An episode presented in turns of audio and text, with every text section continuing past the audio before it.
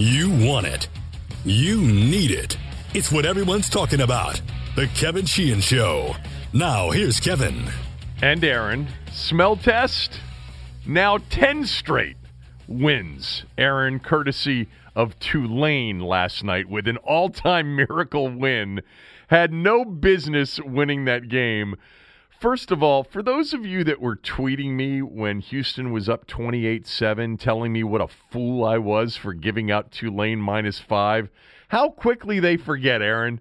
Like 9 and 0 last week. How many people gave you a 9 and 0 week last week? Just hang in there with me. By the way, you'll you'll never see 9 and 0 again. I'll never do it again. Typically when you get on a heater like this, it's only a matter of time before it comes crashing down but it didn't last night. Tulane was down 28 7.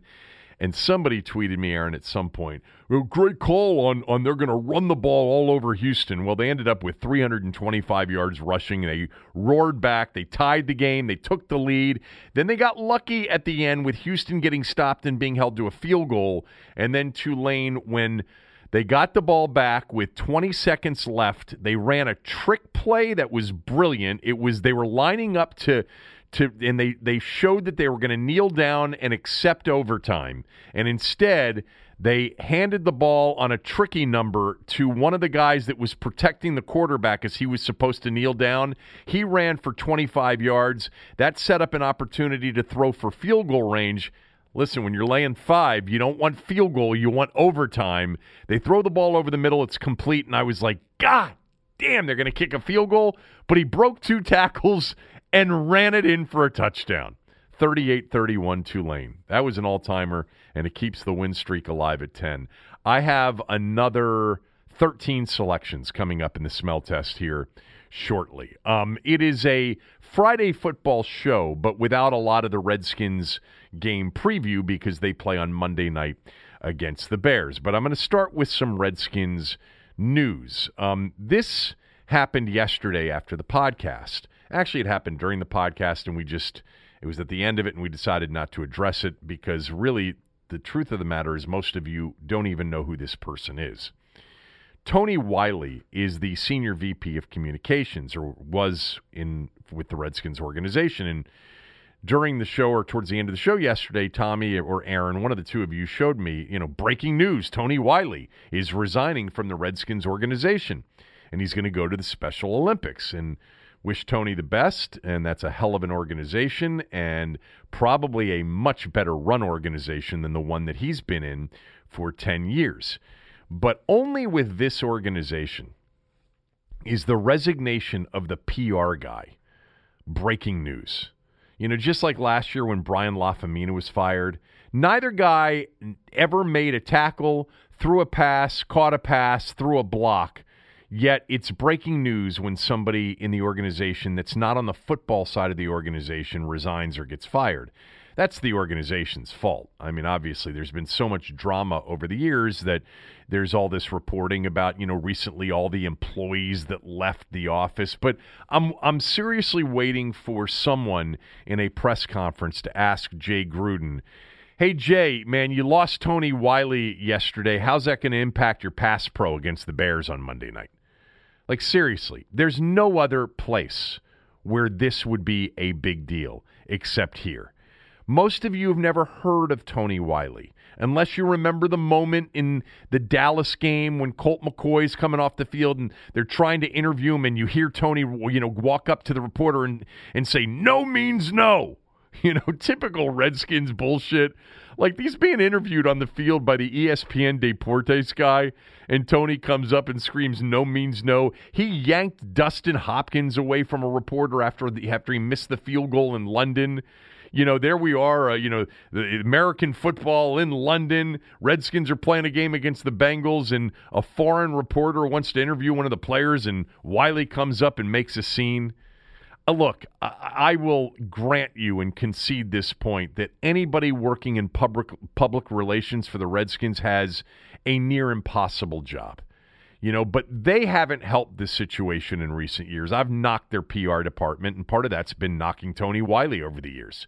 They've never really helped in these situations. And again, it's probably an impossible job because you're answering to people that really have no pulse on what the right public relations move is, and yet they're very adamant that they know exactly what should be done. So you're in a position as the PR guy, you're you know, you're working for somebody. You can give them advice, but they don't have to follow it. And maybe that's what happened over the years. But you know, whether it was suing the city paper or putting out press releases claiming victory when the U.S. Patent Office decisions came in that impacted the name issue in a positive way. Like that was a total act like you've been there, lay low, don't say anything, let the actual decision speak for itself. But there, there they are putting out press releases and quotes from Dan, basically with his arms raised in a V. It was just stupid.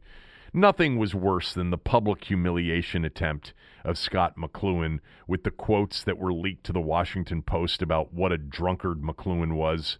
You know, even if that were true, that was about as low road as an organization can get with someone who, you know, wasn't doing very well, more likely than not. And it was so transparent to anybody that was paying attention that it was a concerted effort to make McCloughan look bad and the organization look good and justified in firing him. The whole thing backfired. Um, somebody, you know, in a PR department needs to be able to talk Dan and Bruce out of doing something like that. But again, I, I would I would certainly assume that that job was never easy for Wylie. But anyway, the fact that there's any reaction to a Brian Lafemina or a Tony Wylie getting fired is totally a result of the constant ongoing drama at Redskins Park and the fact that this organization is abnormal in almost every way. In a normal organization, fans don't know the names of the non football people. PR people, salespeople, the chief financial officer, the chief operating officer, they don't know those people. They know the owner, they know the GM, they know the coaches, the players, and in some cases, they know, you know, some other key football people, a key scout or the assistant GM or whatever. I've mentioned this before, but did anybody have any idea who the VP of sales or the head of PR was when Jack Kent Cooke was the owner of this team and they were winning? These are insignificant names to fan bases in most cases. In the case of Lafemina, we knew his name because the organization made such a big deal out of the hire. Snyder saying that it was fresh thinking and Brian's big ideas were going to be implemented, and he was thrilled. He had one of the most highly regarded NFL executives in league circles. I mean, they built him up. And they built him up because they wanted the fan base, their customer base, to think that Brian Lafemina was essentially going to become the face of the organization instead of Bruce Allen, who was, you know, a face and a voice nobody wanted to hear from anymore. And there Brian was last summer, you know, making the rounds in the preseason games on television, talking about the fan friendly enhancements at the stadium and how the organization was going to be more transparent and more accessible. And I mentioned this this morning on the radio show. My God, did the other station uh, soak it up, man? They may they thought Lafemina was the was Jesus Christ, that he was the savior. Uh, and they built him up into be uh, seriously the guy that was going to turn around the organization. Gobbled that up, hook, line, and sinker. Tommy didn't. I shouldn't say everybody at that station. Tommy didn't. Tommy on this podcast after Lafemina. Remember when Lafemina admitted that there was no more season ticket waiting list, and I was like, "Oh my god, that's a an admission." That probably doesn't make Dan and Bruce very happy. I can't believe they signed off on this. And Tommy came in on the podcast and said, I hope that guy's renting because there's no way he lasts a full year. And he was right, of course. Um, but I get it. Everybody was hoping Lafemina was here to replace Bruce Allen, which was never really his job. He was just going to, you know, run the business operation. Um, and it was huge news when he got fired because Dan and Bruce had built him up so so big, and it, it appeared as if Bruce had pulled off a power play to get rid of him. And that's probably what did happen, although I don't think Dan liked him very much at the end either. But the, the takeaway from the Tony Wylie news is that 95% of NFL organizations could have fired their lead PR guy yesterday, and their fans and local media would have barely noticed. Not in this town. You know, not in this town. I would. I recommended when they fired Lafemina not to tell us who replaced him, and I'd recommend the same thing with Wylie. Don't make a big deal out of the people that have nothing to do with the football operation because you're just setting yourself up for a future, you know, news story. Because nobody lasts in that organization. Wylie lasting ten years is a record. Anyway, um, that's enough of that. Uh, I also wanted to mention one other thing, and I did this on the radio show this morning. Landon Collins was interviewed by a New Jersey, NJ.com, NewJersey.com, two days ago, and asked about his thoughts about Peyton Manning being benched and Daniel Jones getting his first start as a rookie. And Landon Collins couldn't help himself again. Did the thing that he's been doing, um, which is running his mouth about his old team. He said, you know, uh, essentially called Gettleman a liar. He said he lied to everybody. That's a man I do not trust. I would hope nobody else would too. And I, I tweeted out, I'm like, why can't the new guy shut up about the old team that he played for? They're 0 2. They've got the worst defense in the league, pretty much. Um, it's enough already. They're playing the Bears. They're not playing the Giants. Some of you said, he's asked, what is he supposed to say? He's supposed to say, I'm not commenting on that. We're focused on the Bears. We get the Bears coming in on Monday night. We haven't won a game yet. That's what he should say. I mean, my God, since he got here, he has been so distraught over his ex girlfriend. He can't stop talking about the Giants and Gettleman. It's unbelievable to me how hurt he is that they didn't want him and how much he hates Gettleman. He said, what was it, three or four weeks ago, that he's going to run him over when he sees him on the field in the Meadowlands. He's talked about the, the eight games that he'll get to play against his former team. To hell with those eight games. I mean, you're 0 2. You got the Bears coming up. To me, this is reflective of a no discipline, no accountability organization and with little discipline and even less need to be accountable, the chance to win is diminished. This bothers me. It bothers a lot of you. Some of you think I overdo it on this. That's fine. You're entitled to your opinion.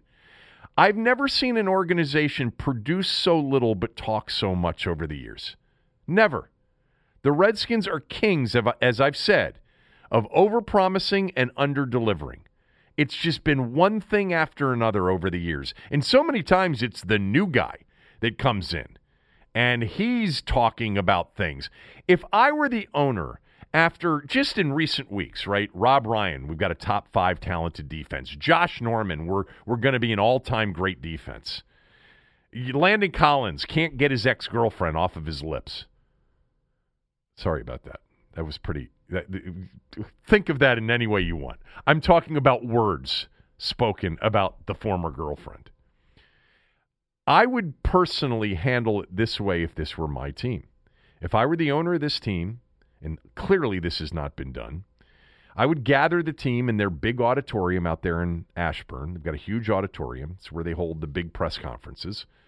I'd put up on a big screen all of the examples in the past year of interview no nos.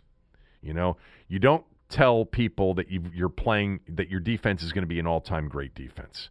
You don't, you know, obsess over your former team and criticize the general manager of the other team because he didn't want you. You don't say publicly um, that uh, it's a slap in the face that your running back, uh, your Hall of Fame running back, was deactivated, and you're going to handle that. You're going to go directly to the coach to talk to him about it. You don't like in recent years, uh, you know, say as Ryan Clark did. This is the best secondary I've ever been on. In August, when you were playing on a secondary that didn't include Troy Polamalu, that was laughable. Trent Williams dubbed them Hogs 2.0 and said that they would have a top three rushing offense one year. Rex Grossman predicted an NFC East title. The list goes on and on and on. I could do this for an hour. They've been the kings of overpromising and underdelivering. And if I were the owner, I'd get everybody in the auditorium. I'd put all of these examples up on the screen.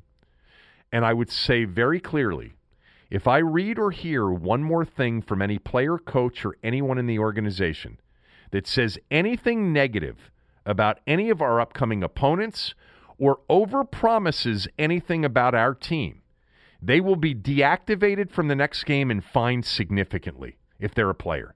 If there's someone else in the organization, they will be fined significantly. This is policy moving forward. and it'll be enforced. Our team is 0 2. As a franchise, we've basically been the last place team more times than not in the division over the last 20 years. We've won one playoff game in the last 14 years, two in the last 20 years. The results of our organization disqualifies us, all of us, from running our mouths. Period. This is policy. If you ignore it, you'll be punished. If you ignore it more than once, you're gone. Our fans, our customers deserve better than all of this talk with no action. It's time that it changes. Any questions? But clearly, that's never been done. This isn't an organization that has that kind of discipline, that kind of, a, a, of accountability, that kind of self awareness. They lack so much in self awareness. I've said this before. They still believe that their fan base is right there, ready to jump back in because they just feel that the team's been unlucky. They feel that they're close to something. And in the NFL, you're always close to something. Eh, you could hit that inside straight this year and win three out of the next four, be three and three, and start facing a bunch of teams that were injured. And Dwayne Haskins comes in for Case Keenum, who's struggling, and starts to light it up, and then the future looks bright. That can happen. It's a poorly run organization by an owner that doesn't hold anybody accountable, with an owner and a team president that doesn't at all make discipline a big issue in the organization, with a head coach who's go along to get along. A head coach that had a player on his team last year, DJ Swearinger, publicly criticized teammates, coaches, in the organization seven times, told six times to stop it Got it. You can't do that anymore, DJ. Then he does it again. You can't do that, DJ. You, you can't criticize your teammates and your coaches. Then he does it for a third time, a fourth time, a fifth time, and a sixth time. And then finally, the seventh time, they had had enough. It took seven public criticisms before they cut him. And a lot of you didn't want him to be cut. But you've got to, at some point, you've got to hold somebody accountable. You've got to punish somebody who doesn't follow direction. It's not what the organization does well. I know this doesn't bother some of you. I know it bothers most of you. I see and read the reaction. We took calls this morning.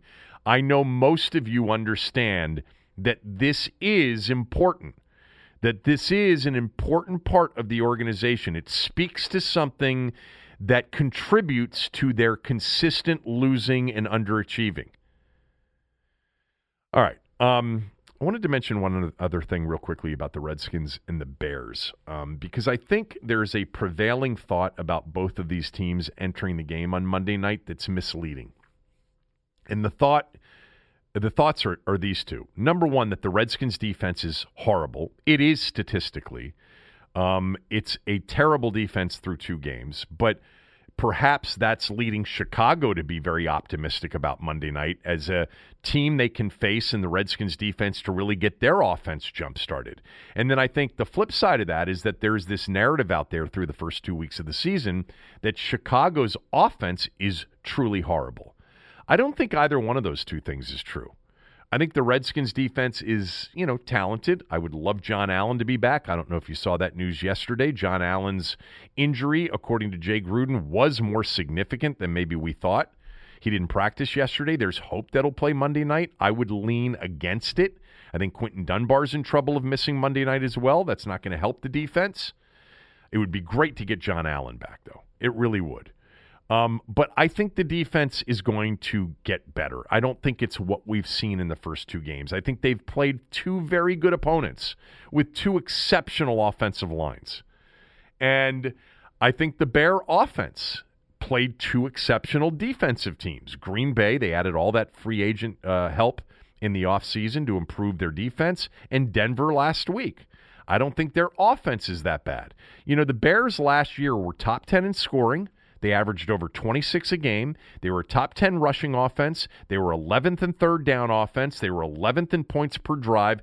They were number six in the league last year in red zone offense. Trubisky threw 24 touchdowns through 11 picks. He wasn't great, but he was far from terrible. They've got some talent on offense. On offense, Tarik Cohen can really be a game breaker. Cordarrelle Patterson the same. Allen Robinson. You know, they've got David Montgomery, the rookie from Iowa State, in their backfield. He's got a chance to be a really good player. I, I think that this prevailing thought that the Bears' offense is is not very good. You better be careful about that as a Redskin fan to think that the defense can just shut it down easily. And I think the Bears are probably looking at the Skins defense thinking, wow, they suck. But I don't think it does, and I don't think it will for much longer. I hope not, anyway. It's got too much talent. I will say this that if the defense gets torched again on Monday night, there are going to be changes next week. I, I cannot imagine that Manusky could survive giving up 30 plus and allowing, you know, 64% third down conversions against the Bears. I, I don't think he survives that. Now, the only thing going in his favor, it's it's a short week next week because it's a Monday night game. So maybe it would happen the following week.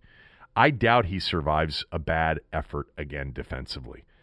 Um, I think the Redskins are in must-win situation Monday night. This is a urgent, desperate code red type of game.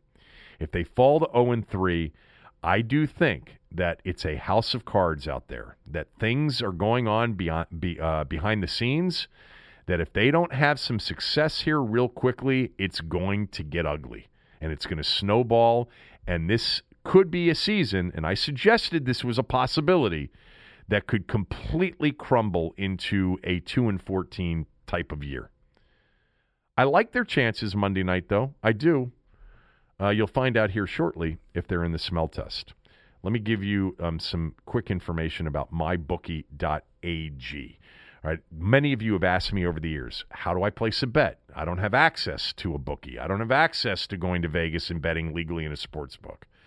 Um, mybookie.ag is the answer they nobody gives you more ways to win than they do. They've got the fastest payouts, the best lines, and don't forget where you're betting is just as important as who you're betting on. And mybookie.ag is the best in the business. It's where a lot of people I know play. You should I wouldn't be telling you guys to bet with them if they weren't the best and if they weren't trustworthy. They offer every kind of bet you want, straight bets, teasers parlays, halftime action, in game action, prop bets, everything you want is all there. Their VIGs, their fees, their are, are, priced well. They give you good numbers on these games. I'm telling you right now, mybookie.ag is a place to go to wager if you don't have a place currently. Now, when you go there, use my promo code KevinDC to activate the following offer. If you join now, mybookie.ag will double your first deposit. That's promo code KevinDC, K E V I N D C. Go to mybookie.ag today. You play, you win, you get paid. All right, going to get to the smell test here momentarily. Um, the game last night was interesting from this perspective. First of all, Gardner Minshew II uh, had another really good game. You know, he replaced Nick Foles in the opener. Uh, he's thrown now five touchdowns, one pick in essentially two and a half games. He was 20 for 30 last night for 204 yards. And he can play. You know, Cooley loved Minshew when we were doing all of the draft stuff. Uh, in April. Um, he was one of the quarterbacks that he that he suggested the Redskins think about in the middle portion of the draft if they hadn't drafted a quarterback already. He's not a big guy. Um, but he can play. And one of the things that Mike Leach had said about him is he's got great feel in the pocket. And he does. He's got Drew Brees like feel in the pocket. I'm not suggesting he's the next Drew Brees. But Jacksonville's one of those teams that I said before the season, I predicted them to make a playoff run, that they were one of the non playoff teams from the year before that I thought had a chance to get to the playoffs. And it's mostly because their defense, and their defense is nasty. They had nine sacks last night. Calais Campbell had three of them. Josh Allen, the rookie, who they drafted from Kentucky, had two of them last night. All right. Um, they still have, you know, guys like Marcell Dareus and Myles Jack, who's a monster, and Ngakoue out of Maryland. All right. The I don't know why Jalen Ramsey would want to leave this defense. I really don't, because it is, when healthy, a very good defense, Jacksonville's is. And they've got a chance with a Minshew playing well and DJ Chark and, you know, Fournette they've got a chance, I think Jacksonville does to have a decent season. They they went for two last week at Houston to try to win the game rather than kicking to, to force overtime. You know, they lost the opener to, to the Chiefs, um, you know, in a game in which Foles got hurt. Um, I think Jacksonville's a decent team. They play my Broncos next week. All right, so they got the Broncos next week. That will be sort of an early season elimination game. Uh, no, I'm exaggerating there, but um, he's impressive. Their defense is impressive, and I just don't know why Jalen Ramsey would want to leave that team. Uh, but I also don't know why Jacksonville would play him last night if they're trying to trade him. That's that's pretty risky. All right, one more thing uh, before we get to the smell test, and that is this Antonio Brown story, which has. Um, come about late last night. Robert Robert Klemko, who wrote the story in Sports Illustrated, which I suggested all of you read, it's a story about this second accuser, this woman, this artist who was asked and contracted by Brown to paint a mural of him in his house, and then the alleged sexual misconduct um, with him while she was painting in his house. That's part of the story, but there's a lot more to the Klemko story in Sports Illustrated earlier this week. It really paints the picture of a bad guy, you know, a troubled guy, as we all know, but a bad guy. But anyway, late last night, Klemko begins to post text messages that Antonio Brown has sent to this woman, this artist, um, who was a big part of Klemko's story. So Antonio Brown starts to text her in a you know, in, in what many would would certainly deem to be an intimidating, threatening way. Um, how stupid of it of, of him is it to, to send her these text messages and not think that they're not going to get out?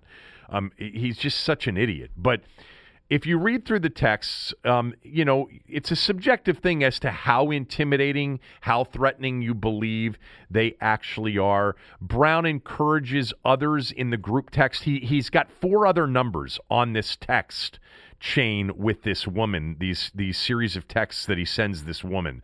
And these are four numbers that apparently she's not familiar with. And he's encouraging those other people on the text chain to investigate her um, describing her as a super broke girl, meaning that she's coming after you know his money, that she wants money. Asking someone he refers to as Eric B to look up her background history. Then he sends a screenshot of an Instagram photo she had posted showing the faces of her young children. And he writes, Those her kids, she's awful broke, clearly.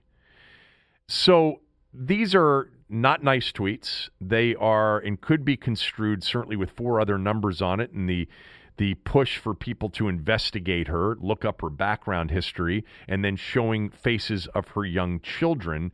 These certainly could be deemed to be intimidating and threatening. Um, Klemko believes that they are. A lot of people believe they are. Now we'll find out if the league believes that they are.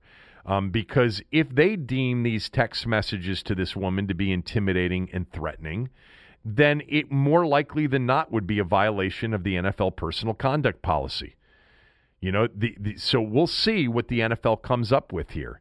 Uh, my my guess is, if I had to wager, this is going to be the first nail in his coffin. He's not going to play Sunday when the Patriots play the Jets. They certainly don't need him against this Jet team. They're 22 and a half point favorites. Uh, a lot of you thought that it would work out in New England. By the way, he had his first press conference yesterday and was, you know, perfect. Didn't say anything. Uh, made the required couple of minutes of answering questions. Didn't say anything controversial, and then he went home and started sending her these text messages. Um, a lot of you thought it would work out. It's Belichick. It's the the Patriots. Brady's on board with this thing. This guy's a different different cat. He is so troubled um, he is truly an idiot. Um, and he's got major issues and he's a bad guy. I mean, read all of the stuff. We know what happened over the summer. You know, we know the complete bizarre behavior that he was involved with. the the chances he makes it a full season with the Patriots, Aaron, it's it's less than 50-50. And now it's probably much less than 50-50. All right, let's get to the smell test. Kevin looks where the John Q public is putting their cash and does the opposite. It's, it's time, time, for the, the smell, smell test. test. All right, uh, the smell test um, for those of you who are new to it is just a you know a contrarian handicapping philosophy you know, if most people are betting on one team, you take the opposite side. You know, when everybody loves a stock, you short it. When everybody is selling a stock, you start buying up as much of it as you can. It's a contrarian view, which I basically have about everything in my life, pretty much. Um, that's the smell test. You know, last week there were a couple of really good examples of the smell test that I want to uh, describe for you because I think it'll help some of those, uh, some of you who each week say, I still don't get it. Like there are people I work with at the radio station that still don't get it. Um, but Mack Brown had started off at North Carolina 2 0. They had beaten South Carolina and Miami, and they went to Wake Forest last night, and they were an underdog to Wake Forest, a three point underdog. And literally, I had a friend text me last week and said, and by the way, this is a friend of mine that bets a lot and loses. And he said, Explain to me how North Carolina is a three point underdog against Wake Forest when they're 2 0.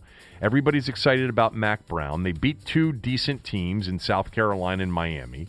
And I just said to him, Because they're going to lose the game by more than three. That's why. And they did. You know, everybody was on Carolina. I gave out Wake Forest. I bet Wake Forest personally. And that's what it is. It doesn't always work. If it did, I wouldn't be telling you about it.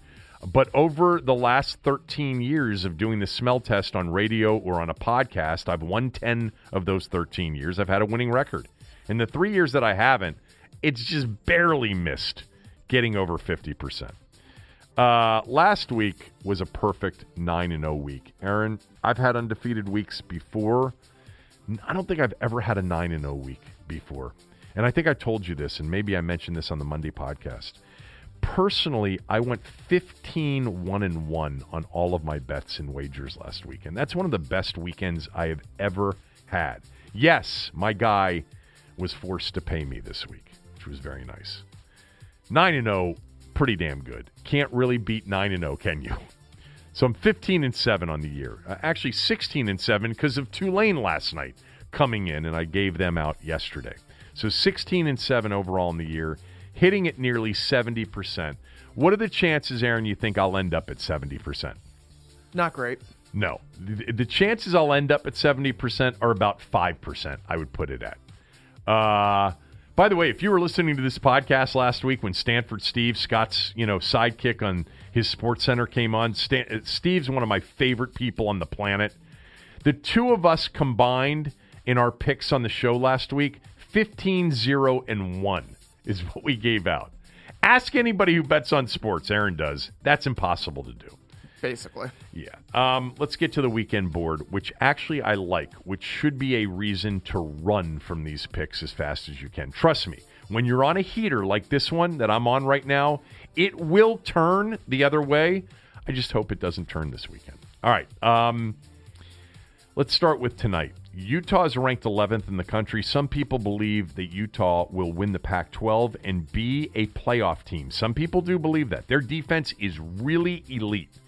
Southern Cal's coming off a loss last week at BYU. They could have won that game. Uh, they're starting that freshman quarterback because JT Daniels got hurt a few weeks ago. He's out for the year. Utah's just a three and a half point favorite in LA. Um, heavy, heavy public action on Utah. I'll take USC plus the three and a half. Let's go to the early 12 noon window tomorrow because there are two Big Ten teams out of the state of Michigan that I like a lot. The public loves Northwestern against Michigan State getting nine. He, let me just mention the thing about the two games that I'm going to mention now Michigan State plus three and a half, Michigan State minus nine. There are two stories about this game that have gotten way too much ink. And I think they've been put out there with the intention of steering the public in the wrong direction. Aaron, one of them is that Pat Fitzgerald and Northwestern is 13 4 and 1 in their last 18 games as an underdog. That's one of those pieces of information that, you know, if you're betting, you can come across, you may have to work hard to get. That information has been circling since early in the week. And the average bettor is eating it up. Michigan State's a nine point favorite. That's a lot for a team, by the way, that scored just seven points last week against Arizona State. Publix playing Northwestern. I'll take Michigan State, lay the nine. By the way, Sparty has a great defense one of the best defenses in the country. I think they win the game something like 24 to 7, 24 to 10. Uh, I think they win it and cover. So the Michigan Michigan game has a, a similar narrative that's been put out there, a similar set of facts that's created this narrative out there. The fact is this that Jim Harbaugh is 0 6 at Michigan as an underdog, has not won one game as an underdog, and he's 2 4 against the number as an underdog. The public is eating this information up. That's a that's been a big story this week. Jim Harbaugh can't beat a team when he's an underdog. So what is, what's the public doing? They're taking Wisconsin and they're laying the three and a half. I'll take Michigan plus the three and a half. I think they get a win tomorrow, or certainly get a cover.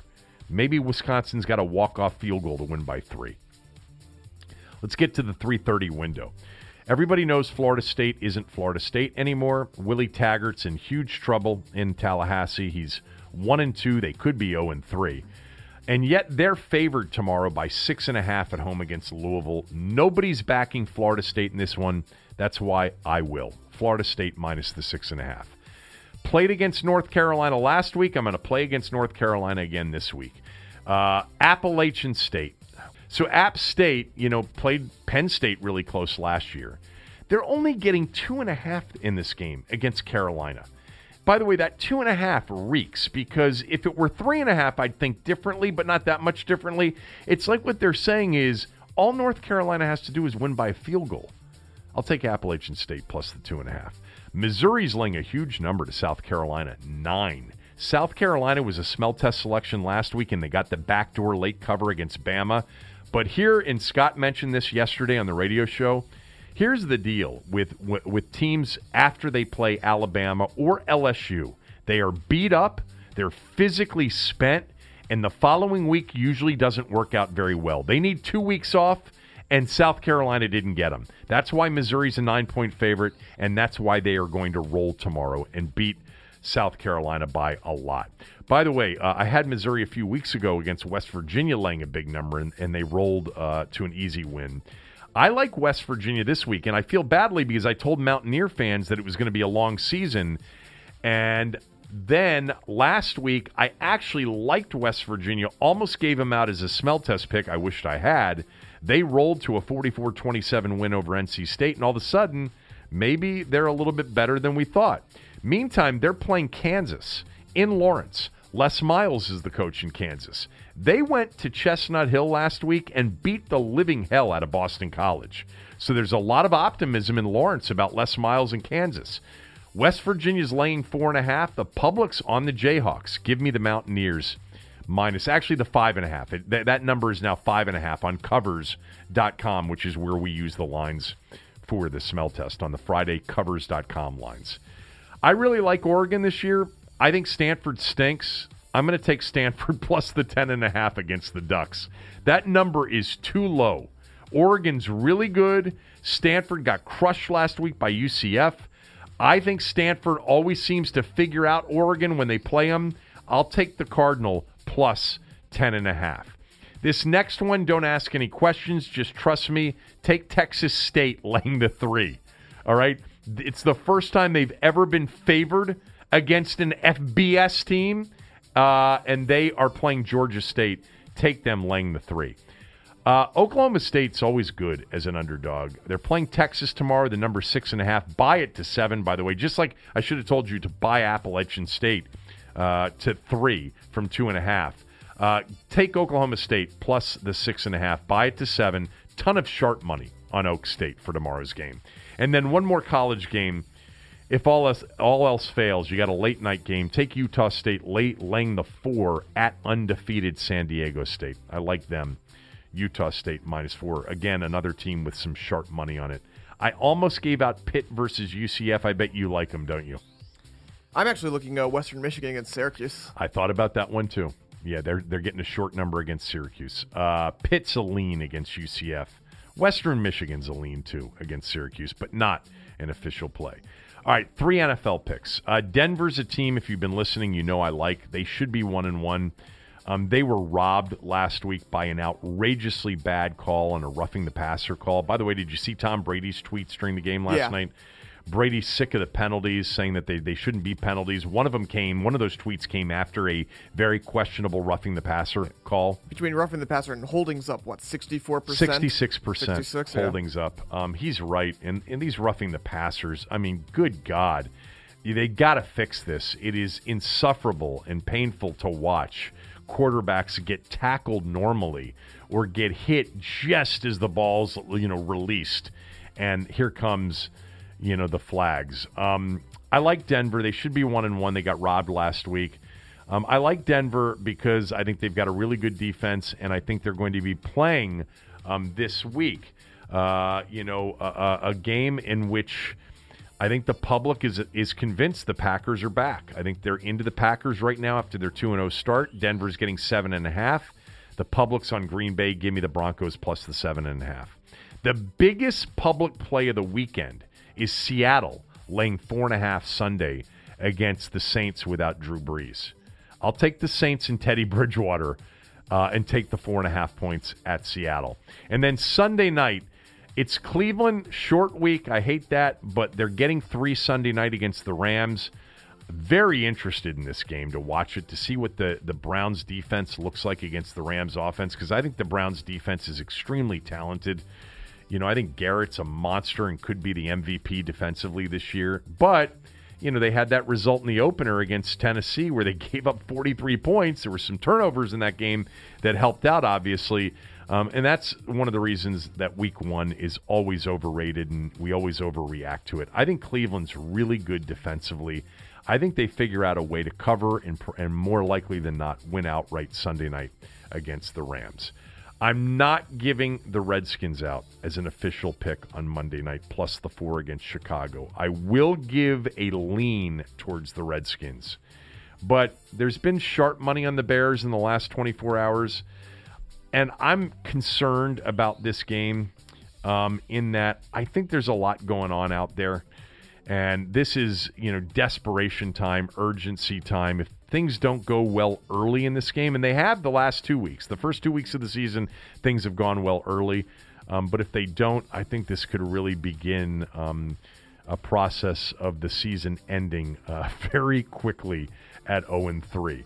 Uh, again, I'm going to play the Redskins plus four based on sort of a contrarian feel. I'm not giving it out because there is sharp money on Chicago, but the public money is on the Bears as well. So I lean Redskins plus four. I'm hesitant to give it out, though, as a smell test pick for a lot of reasons. All right, recapping uh, the smell test. I think there are, when all is said and done, 14 picks if you include Tulane from last night. USC tonight plus three and a half. Michigan State minus nine, Michigan plus three and a half, Florida State minus six and a half, App State plus two and a half, Missouri minus nine, West Virginia minus five and a half, Stanford plus ten and a half, Texas State laying three, Oak State plus six and a half, Utah State minus four. I don't think I forgot one. Um, and then Sunday, Denver plus seven and a half, Saints plus four and a half, and the Browns plus three. I think that should be 14 total. 10 on Saturday, three on Sunday, and then the Tulane play. Uh, we'll look that. We'll, we'll, we'll go back and make sure we got that right, but that should be it. Um, all right. Uh, one last thing, and that is just to go through a couple of the things that I'm interested in watching on Sunday in particular. The best game of the weekend is Baltimore, Kansas City. That is a really interesting game. I am not subscribing yet to the theory that it is the first, or it would be the second, actually, because they played last year. Some people are calling it the new Peyton Manning versus Tom Brady, you know, Lamar Jackson versus Patrick Mahomes. I think Lamar Jackson is a very intriguing player. And the way that John Harbaugh and company used him last year to make that run with a great defense to get into the postseason was really cool to watch. He's been very good so far in two games this year. They have also played Miami, who's given up, and Arizona. He is a different player than Peyton or Brady or Mahomes. Mahomes, to me, definitely is a guy that's got a chance to be a great. He's already, you know, gotten off to an incredible start. It is an explosive offense. Uh, he makes every single throw. He makes every single throw with anticipation. Um, Jackson's different. You know, Jackson is a run threat. He's a dual threat quarterback, but he's proven that he can throw it too. He doesn't throw with great anticipation, though. He is definitely a guy that's got to wait to see it come open before he throws it. But he's also a guy that can wait for guys to come open because he's able to create so much extra time. It's a great matchup on Sunday. If you forced me to play the game, I think I would play Baltimore plus the five and a half. Uh, if you force me to play it. A um, couple of other games from Sunday. I'm really interested in, in seeing the Lions at Philadelphia. I think Detroit's underrated. Somebody uh, mentioned a few weeks ago. I love Detroit teams. It's actually not Detroit teams. I've just been a fan of Matt Stafford and the Lions in recent years, and they underperformed last year. They had a lot of injuries. They've got some talent. Golladay looks like a star. Um, I like Matt Stafford. I've always liked Matt Stafford. That's an interesting game. They're getting less than a touchdown at Philadelphia. I actually like their chances, Detroit's chances to win the game outright. I also think uh, there are a couple of other teams that are interesting to watch. First of all, San Francisco is 2 0. Um, they've beaten Tampa and Cincinnati. They get Pittsburgh without Ben Roethlisberger. So it's Mason Rudolph, who, if you talk to Steeler fans, really believe in Mason Rudolph. I can't imagine they believe in him as much as they believe in Big Ben.